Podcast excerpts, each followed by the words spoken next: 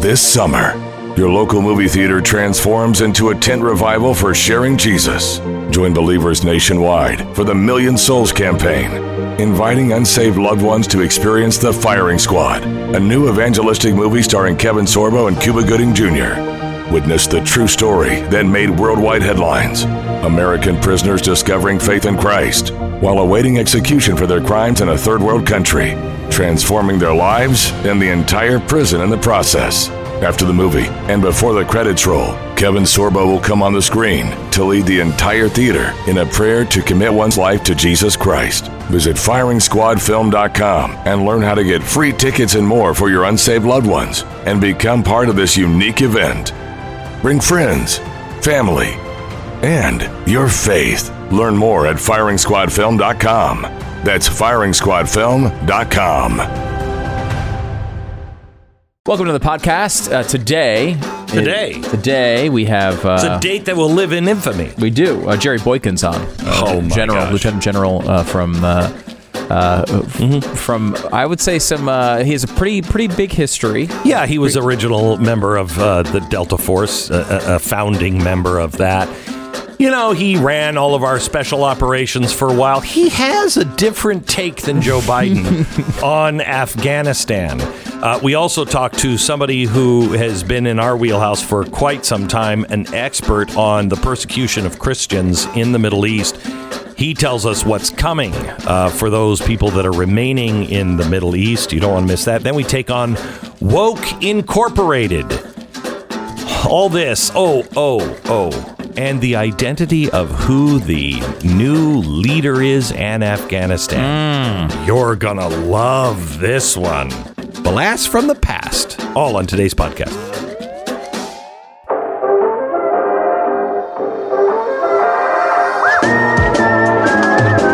You're listening to the best of the Glenn Beck program. We welcome Pat Gray from Pat Gray Unleashed into our studios with us now. Thank you. Uh, boy, I was proud of our president yesterday. Oh, bursting. He bursting was, with pride. Yeah, he to the He was buck stops here. Well, except for the you know the part that the, Except for the part where he blamed Trump. yeah, and the know, part that he and the Afghans. Afghan people. You know, uh, Well, as he said, the buck stops here, except for wherever Except for else. Trump and the yeah, Afghans. the buck stops. for- yeah, whose fault it really is. I mean, it's really their fault. It's really their It's fault. it's not my but the buck stops directly here. Right, and it was important so- to know that that uh, he made the decision, but he was forced into the decision. Uh, but Oh, uh, by, by Trump. yeah, Because by Trump. he- this is the one thing that's been Well, he followed the Trump plan like he's done so many other times. every Yeah. time. Man, if he's followed one Trump plan, he's followed them all, hasn't he? He so refuses to change it up at all from Yeah, the direction that Trump to. was going, and It was too good. that's why this is a. That's why that was a good excuse. Yeah. Because of his consistency on all the other Trump-related matters. Like the border. Yeah, For instance. just you know? straight ahead, Yeah, straight ahead. Well, Exact I same think plan. he is. Keep it going. I mean, the nice thing is uh, the way he he is so consistent. The way the border is going is exactly the way Afghanistan Afghanistan is going. Yes, you mean worse than true. ever before? Yes. Yes, Okay. yes, What about yes. inflation though? It's not. That's not going yes, the same way, is it? is actually Spending is is spending in the spending. same. Spending, uh, okay. yeah, they're, we're same thinking thing. that maybe uh, thirteen trillion dollars to twenty-one trillion dollars by the end of his term. I love how he's blaming Trump for that too. Oh, that eight trillion Yeah. he spent was ridiculous. You've spent that in about an hour. And all Democrats agreed with that spending. Yeah. we should point out yeah. as well. Uh, it- Yes. Trump, I believe, was making them smaller, wasn't he? At one point, wasn't he? Like um, some maybe of some of it, yeah. Yeah. Um, by the way, George W. Bush uh, spoke out yesterday. He said, Laura and I have been watching the tragic events unfolding in Afghanistan with deep sadness. Our hearts are heavy for both the Afghan people who have suffered so much and for the Americans and native NATO allies who have also sacrificed so much. The Afghans now are at the greatest risk as are uh, as are the same ones who have been on the forefront of progress inside their nation. President Biden has promised to evacuate these Afghans along with American citizens and our allies. The United States government has legal authority to cut the red tape for refugees during urgent humanitarian crisis. And this is what I like. Um, you know, we could have done that slowly and methodically, but now let's just let's just, let's just cut the red tape and no need to really go slowly on who comes here in America and who doesn't. You know, I'm sure all those who are applying only have the best of intentions and really belong here, which is Yeah, you won't get anybody from the Taliban or Al Qaeda. no. Not a single person. No. I mean, there's not going to be anybody. I, I mean, I just hope we can get more Ilhan Omars, you know, Right. uh, which we brought into this country, and she has just, she loves it. She loves it. here. Hey, by the way, did you hear about the DNA test? I did see this story? Yes. Yeah, so there was a DNA I didn't test. hear about the DNA test. Oh, you didn't? No. Yeah. Endeavor DNA Laboratories uh, uh, did a test. They took a they took I think a straw from one of them And a cigarette and a another? cigarette butt from the other. Okay, Meaning and Ilhan Omar and her uh, s- alleged brother, brother. slash No, her husband. husband. I mean, Yeah. her husband. Her Her husband, husband. brother. Yeah. Her brother, husband. a brother. Uh, a yeah, brother. her brother husband. Uh, now here's Did the Did they thing. find out it is her brother? Well, only ninety nine point nine nine nine nine nine eight percent chance. Oh, so you're saying there's a chance? I'm saying that there's a chance that they're not, but uh, hopefully That we can get is that kind of screening done. It's a you bit know. of a weird is story. They, great. they they claim to have legitimately like she's smoking and they just took the cigarette butt and then Mm-hmm. tested the DNA over a multiple year investigation. It's a very wow. uh, it's a very strange story, but that is what I, who reported that was it the Daily Mail. I can't remember who Uh, yeah, it. Daily Mail. Yeah, so I don't know. I don't. Wow. I haven't heard anyone else reporting it yet, I but it haven't is a very odd story. Well, Odd but interesting. But the Yeah, whole odd, saga, saga true. is Yeah, very true. odd. The Yeah, whole saga it is is, odd, yeah. even without Well, let's DNA not- evidence. Yeah, let's not talk about it because there's nothing to see there. Let's just get as many people from Afghanistan onto flights here in America. Look, I, it's a tough line because No, the it wouldn't have that been. did No, it- freaking help no, no, us no. do deserve No, they to do. get out of there. Yeah, they do. wouldn't have been a tough line. It wouldn't have been a tough line. Had you done it differently? Yeah, you you say we're going to pull out everybody who is concerned about dying. Come to the embassy right now, and we'll get all this paperwork done. You- should have done that first. And they've been doing that. They've just blown the process the entire time, which is not a What? surprise. Yeah, they've had plenty of time. I mean, as we as everyone has noted here, Donald Trump uh, negotiated this deal, and Mike, Mike Pompeo negotiated this deal, and the the exit was supposed to be May first. So we actually had more time than was actually outlined in the deal. And still, it went this way, which is incredible. You had you had multiple extra months to prepare for this, and still screwed it up like this. Massively, uh, mass, massively pathetic. Well, you know, the thing that I really like uh, is the fact that now the entire world, uh, every single one of our allies, now saying, They know they can trust us. "Good God, Yeah, they can, Yeah, they, know that they, are coming out now. they know out we're there loud. I know they are. and saying we don't know, if we can trust that America Duh. will ever have our back. well, yeah. That's England and I know. and Denmark and Germany and France. Our allies are saying, Well, some of those countries punch above their weight anyway. Yeah, well, So they do. They don't need They us. do.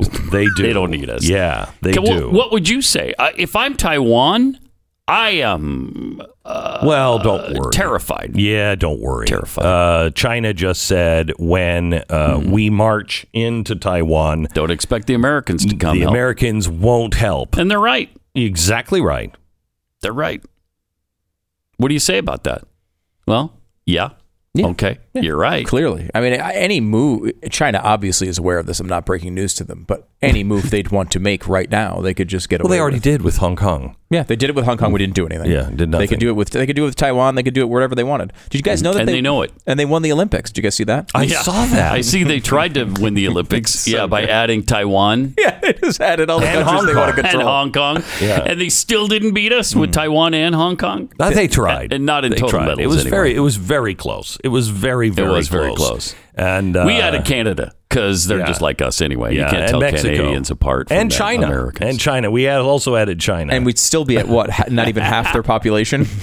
yeah. Isn't that amazing? Yeah. Think of that. You They're say five times our population. America and we beat 'em. isn't exceptional. America isn't exceptional. They have five times the population. And don't forget the sport camps uh, where they take children say. from their families when they're two. Correct. And they take the children that are are destined for greatness and they never see their families again. And they're taken to these camps and they're trained their whole life. To beat this us. is what you're going to do. And they can't find a way to beat us? It's pretty amazing. Gee, I know pretty this amazing. system doesn't work, does it? That No. old freedom thing. Just there's I don't know, it's kind of messy. Yeah, it's we're exceptional. You know, a lot like Great Britain is exceptional, and and uh, Japan is exceptional. Japan's Russia exceptional. is exceptional. Everyone thinks Zimbabwe they're- is exceptional. There's nothing Everybody exceptional about exceptional. us because everyone Right. thinks they're exceptional or Right. exceptional. Hey, can I ask you a question? Uh-huh. Should anyone be talking about the 25th Amendment? Should anyone be talking about that? You mean should everyone You everyone mean be for talking Donald about Trump? It? Yes. Yeah. when he gets back in in August, we need to remove him immediately with the 25th Amendment. We only have 13, 14 days left, uh, so we better get that done I mean, pretty soon. I mean, I, I find this incredible that no one is talking about that. Well, I I, mean- I don't, you know, honestly, watching him yesterday, Yesterday, it looked solid. he looked solid and honestly Because he hasn't worked in two weeks. Uh, maybe, Mm-hmm. but I would say he seemed completely, um, uh, completely confident in his huge mistake. Like I, Uh-huh. he did. he absolutely seemed to. I did this intentionally. Yeah. uh, sort of laid it out. and I, stand behind it. Yeah, I, I think Oh, he. okay. I don't. I you know because on Sunday I felt the same way. Where's this guy? Is this, do we have a president or not? But he was there. He was just making this decision intentionally, and it went the way that he was talking about. No, not on the weekend. Not on the weekend. He wasn't. He wasn't. He was actually calling the Fort Worth School District to Hmm. Well, uh, uh, congratulate Is that- them on this their is a true, very That's a true thing. True story. On Actually a did. Very brave stand on masks to Mm. stand against the governor of Texas. He was making calls to support the teachers union while people were falling out of the sky and being slaughtered in the streets of Afghanistan.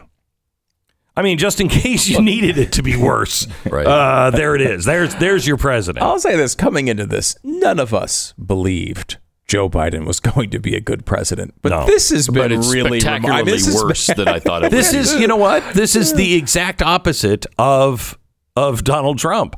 I expected Donald Trump to be somewhat of a disaster.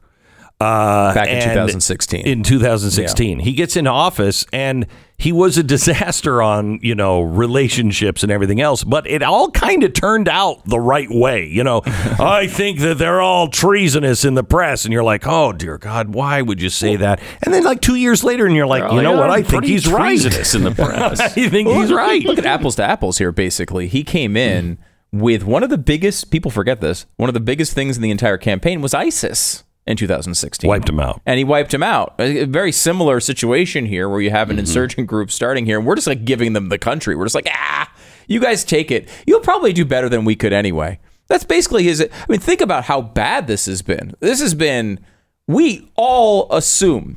This is almost. It's very similar to the Taliban. Like we all kind of assumed that maybe the Taliban would get back in control eventually but it happened so fast it was like breathtaking that's the biden administration like i didn't assume he was going to be a good president but this is breathtaking how bad he has been how quickly he has got he's gotten to this level of complete failure i mean this has been it's remarkable No, you did this. Why would you expect less in Afghanistan when this is exactly how breathtaking the border was? yeah the yeah exactly I mean, it didn't. It, it wasn't a big buildup. It was just like, you know what? Come on in. Yeah. and everybody came in. they, they had a chart they've been running for years on the border that the government releases and you've This seen is it before. amazing. Have you seen this? I don't know. You've Listen. probably seen this chart a million times where they show like how many migrants are coming in and, and like the lines kind of follow each other pretty much every year and there's a spike Yeah. every once in a while. And then you've seen the chart where they goes up and it goes way above the all the previous years. Uh, well, the peak of that chart was 200,000.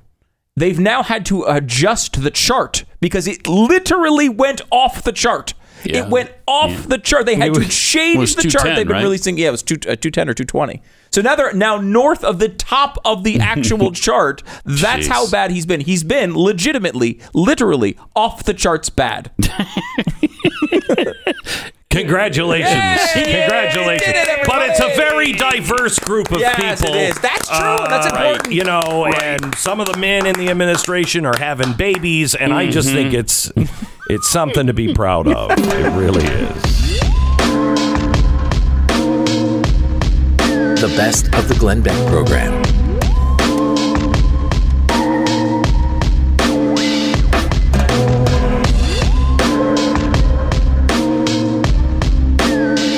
There is a guy who's been on the program before. Um, he is somebody who's just, I mean, a giant mentally. First of all, he won in '93, won the bodybuilding championship uh, as a teenager. And you're like, okay, he's a musclehead. Then he went on to receive his BA and his MA in history. Um, then uh, uh, dual minors in philosophy and lit- literature. Um, he also studied uh, closely with Victor Davis Hanson, uh, graduate courses at Georgetown University. Um, he uh, also studied medieval Islam and Semitic languages at Catholic University of America. Serves as the Arabic language and regional specialist at the uh, Near East section of the Library of Congress, where he uh, informs a lot of people um, that are in the know and uh, government officials.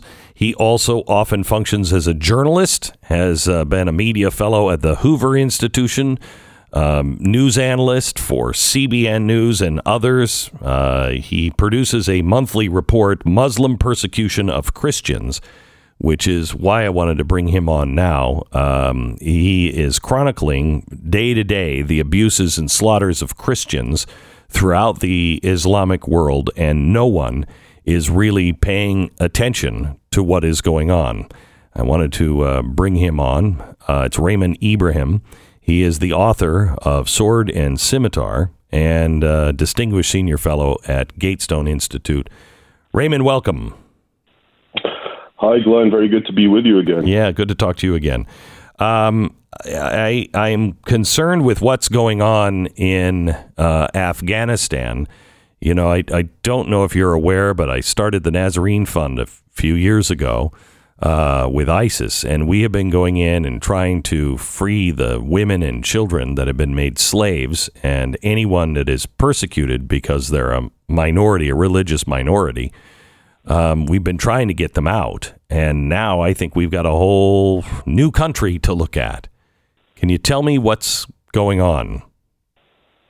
Yeah, absolutely. Um, Afghanistan, even before what happened recently, was uh, is widely considered the uh, absolute worst Muslim nation in the world, insofar as its treatment of uh, minorities, specifically Christian minorities.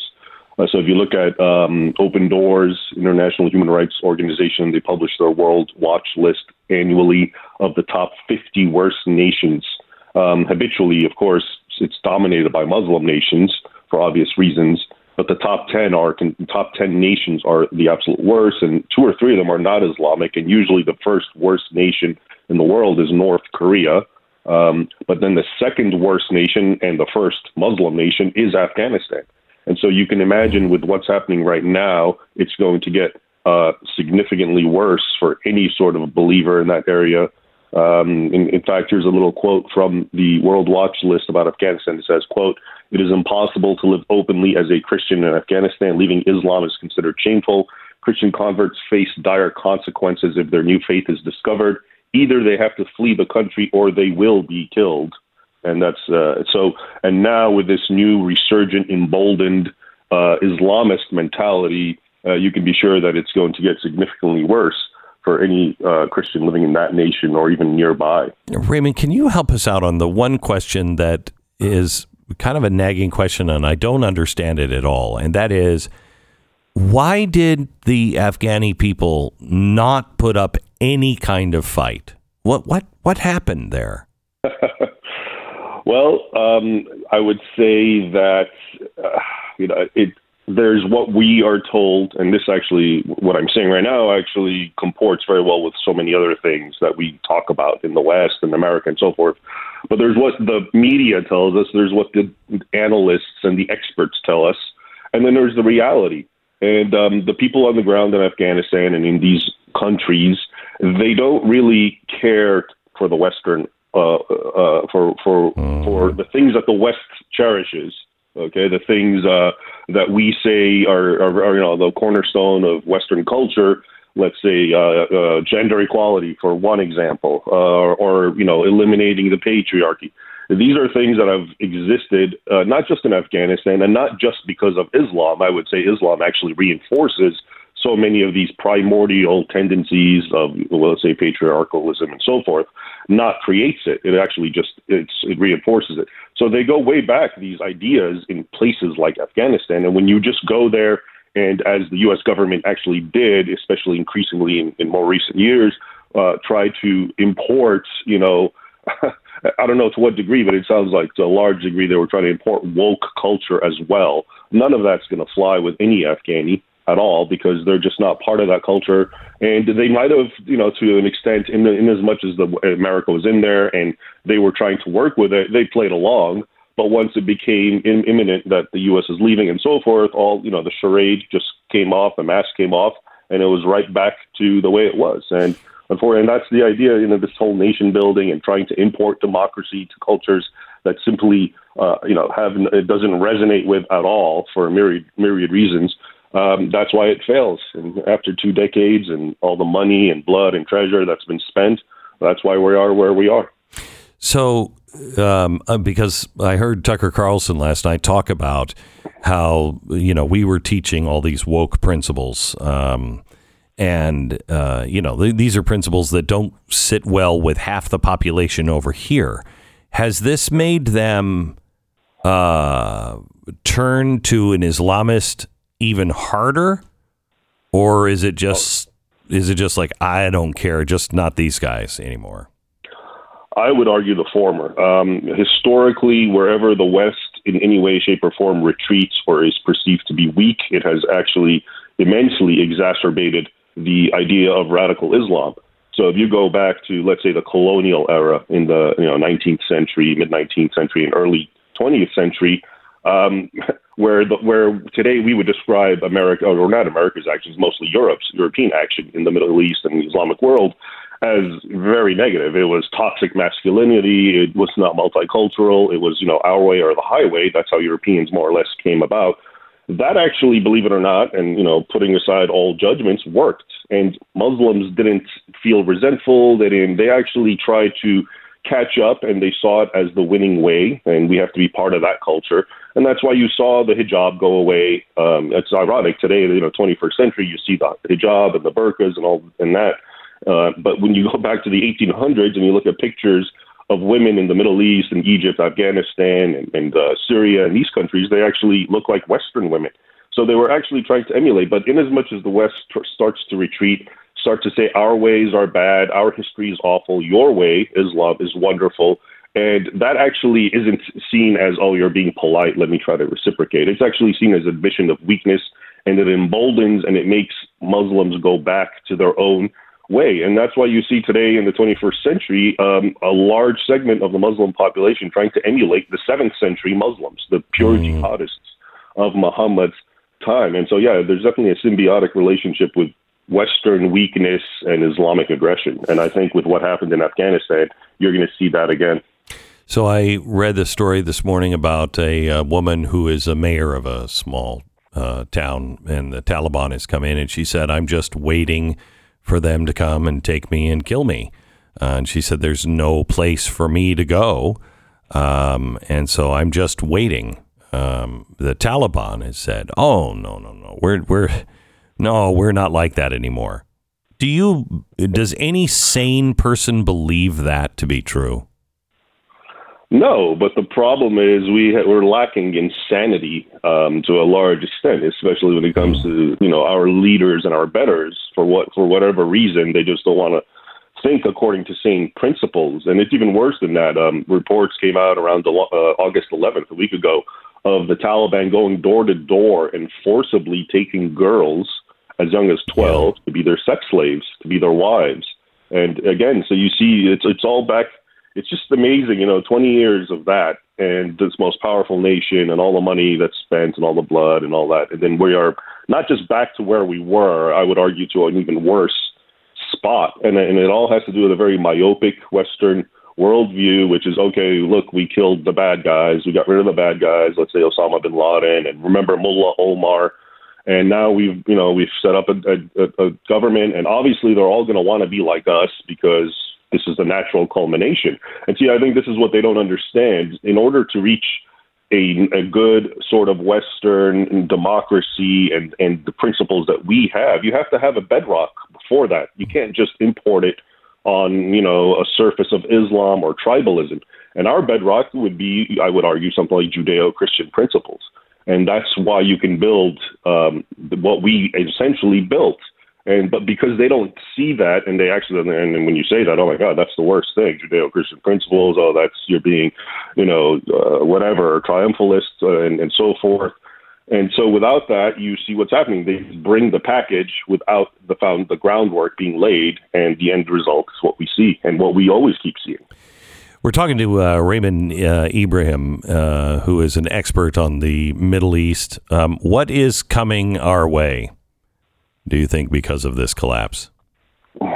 Oh, I would argue, well, it's funny because I remember almost 20 years ago, you know, Ayman Zawahiri, who was the second at the time of Al Qaeda, and he's currently the, the head of Al Qaeda since Osama bin Laden died. But I remember when Osama bin Laden, ever about three years after the invasion of Afghanistan, some reporters, CNN, asked him, uh, Ayman Zawahiri, what's you know what happened? Where's Osama bin Laden? Where's Mullah Omar? We don't hear about him.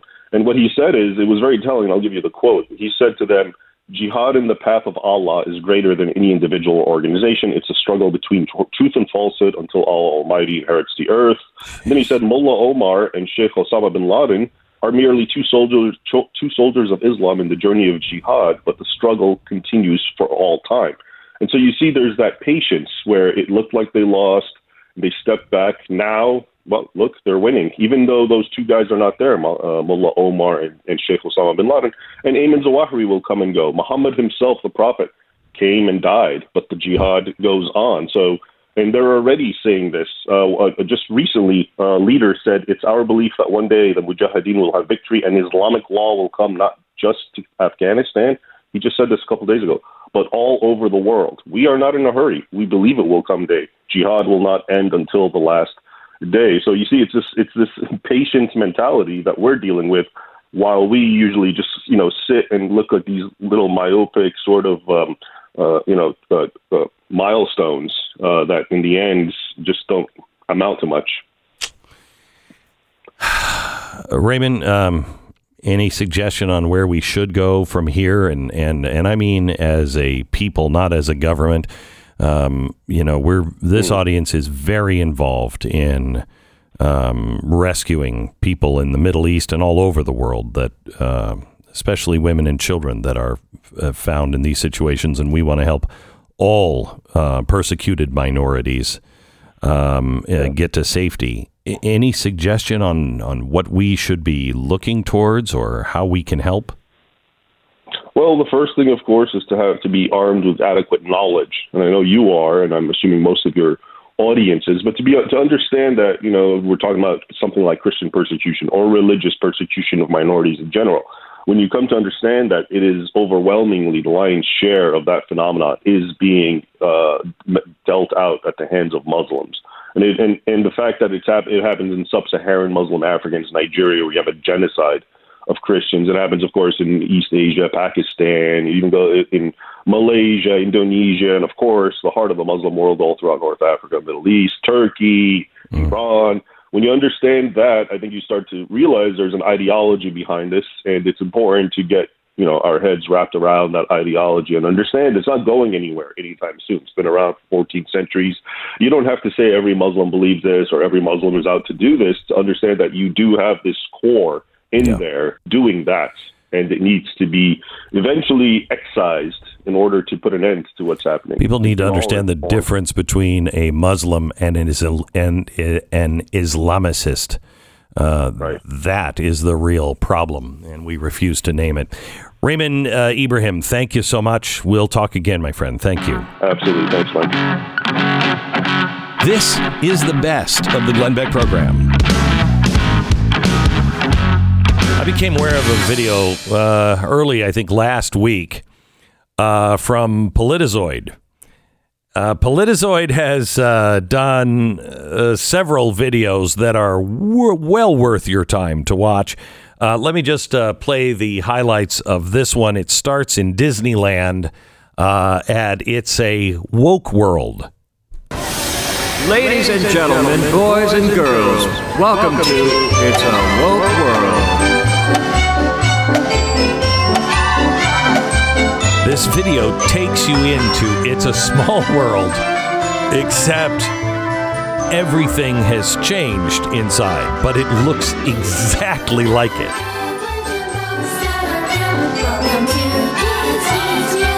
It's uh, it's a world of privilege in boats that are cramped. Welcome to Disney's re-education camp. If your skin if your skin is white, it's time you're contrite. It's a woke world after all. It's a world of power, a world of fears, and we work long days to make souvenirs. Although millions have died and the Uyghurs aside, it's a woke world after all.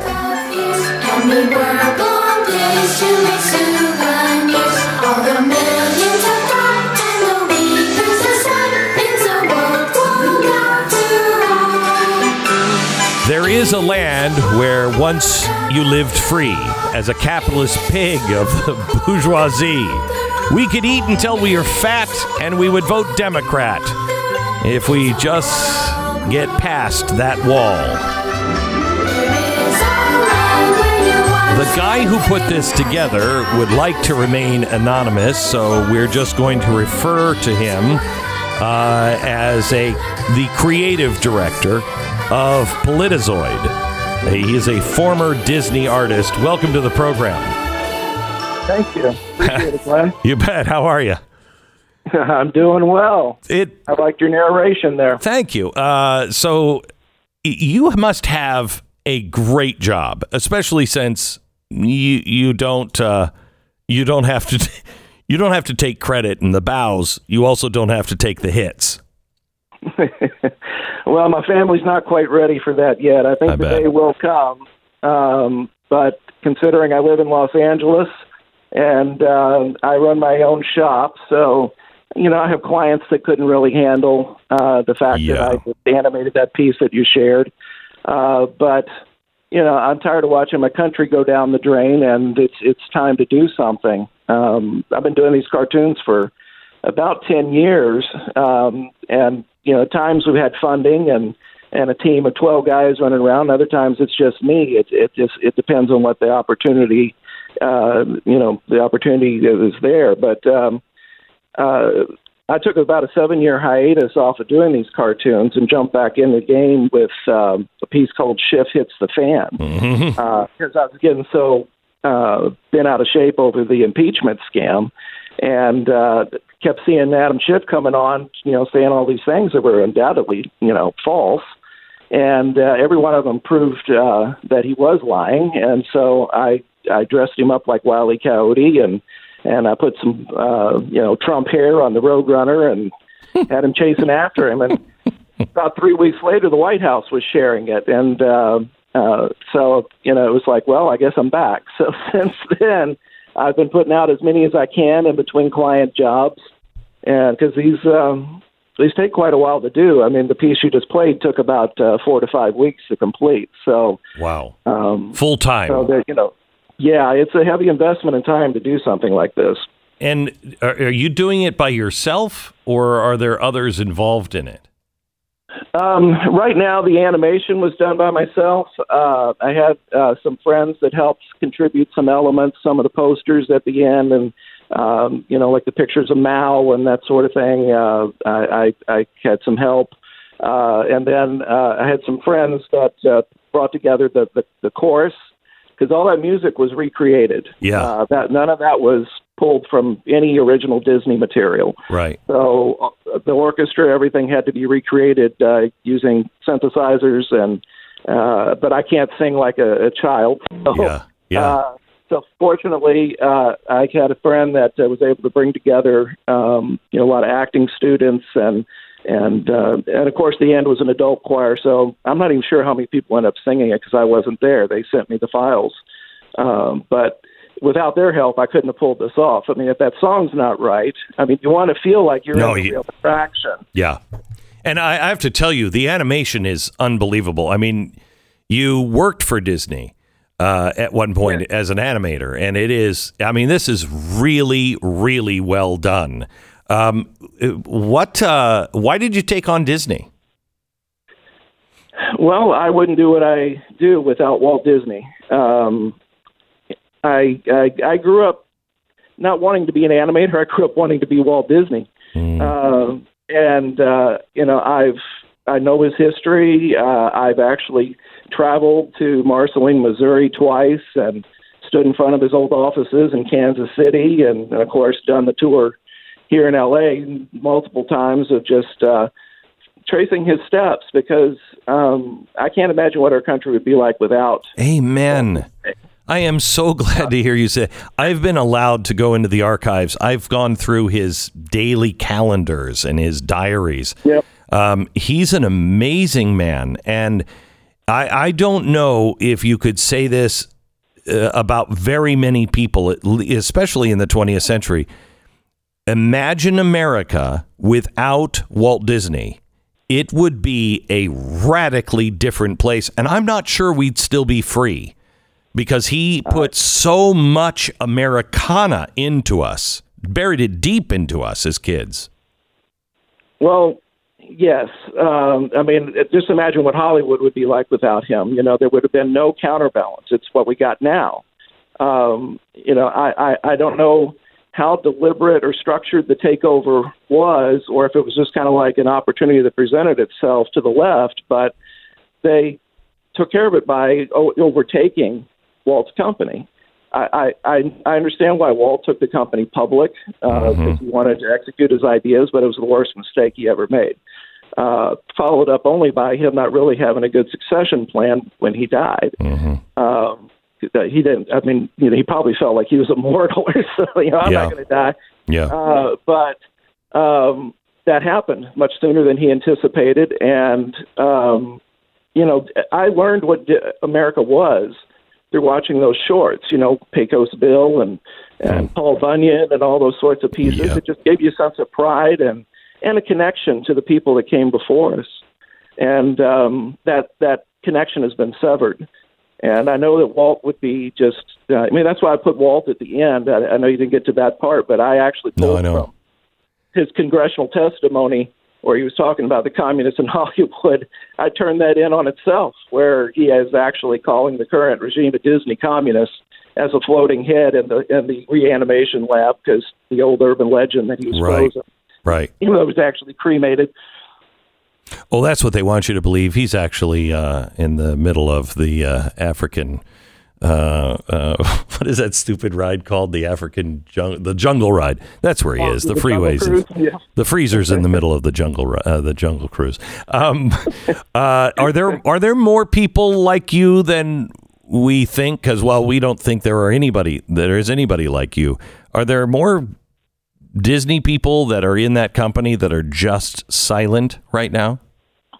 Um, there are a uh, lot of traditional folks that are below the line in Hollywood, meaning that you know they're they're the the craftspeople, the ones that actually do the work, as opposed to the ones that are greenlighting projects and and um, actors commanding large salaries, and uh, they keep their head down. You know, I have a buddy that is having to you know direct woke stuff right now, and and you know, I get texts going, man, this is just it's not my scene. I hate this and um, you know they they'll share my videos around by email, you know their personal email, and give me the thumbs up. But you know what really needs to happen is an opportunity to start pulling those folks into a new operation that Yeah. competes with Hollywood. Yes. Uh, one where they know that they're not going to be canceled and that they can feed their families and and save their country at the same time. And if an opportunity like that you know presents itself, and I, I think that there are tons of people in Hollywood that would jump at the chance.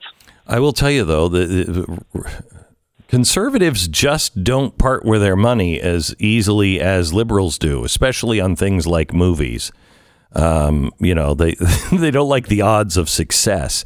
And and it's interesting because when it comes to politics, it seems like the left never runs out of money. Um, but it's very difficult on the right for some reason.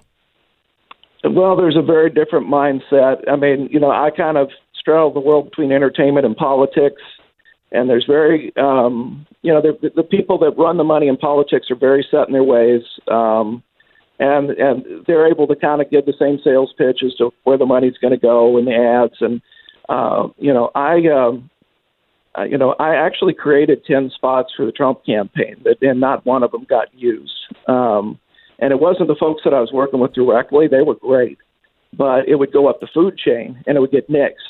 Wow, And, Can, uh, would, would you be willing to share them? I'd love to see them. I actually uh, rebranded them as PolitiZoid, and they're on uh, they're on the YouTube channel and the Twitter. Um, All right. that still made sense to release, but I mean, I would. I, I didn't sleep all last October, and I put out uh, spots that could have come up like the day after a debate or something, and they just didn't get used. And um, it was very frustrating because it, I feel like the pieces I did could have moved the needle. It could have brought in folks that a traditional campaign ad would not have reached. Um, so, it, but you know, it's it's going to take time. And unfortunately, we don't have a lot of time, but um, you know, I'm going to keep hammering at it, and as the opportunities present themselves, then I'm just going to, you know, kind of keep building. Well, I uh, PolitiZoid, I have to tell you, I, I was really, really impressed with this uh, video, and uh, I will begin to share some of your uh, uh, some of your work as well, and hope to uh, talk to you offline as well. I, I, I think what you're doing is exactly right, and I really appreciate your uh, your passion uh, and your willingness to risk. Thank you. Thank you. God Appreciate bless. it. You bet. Bye bye.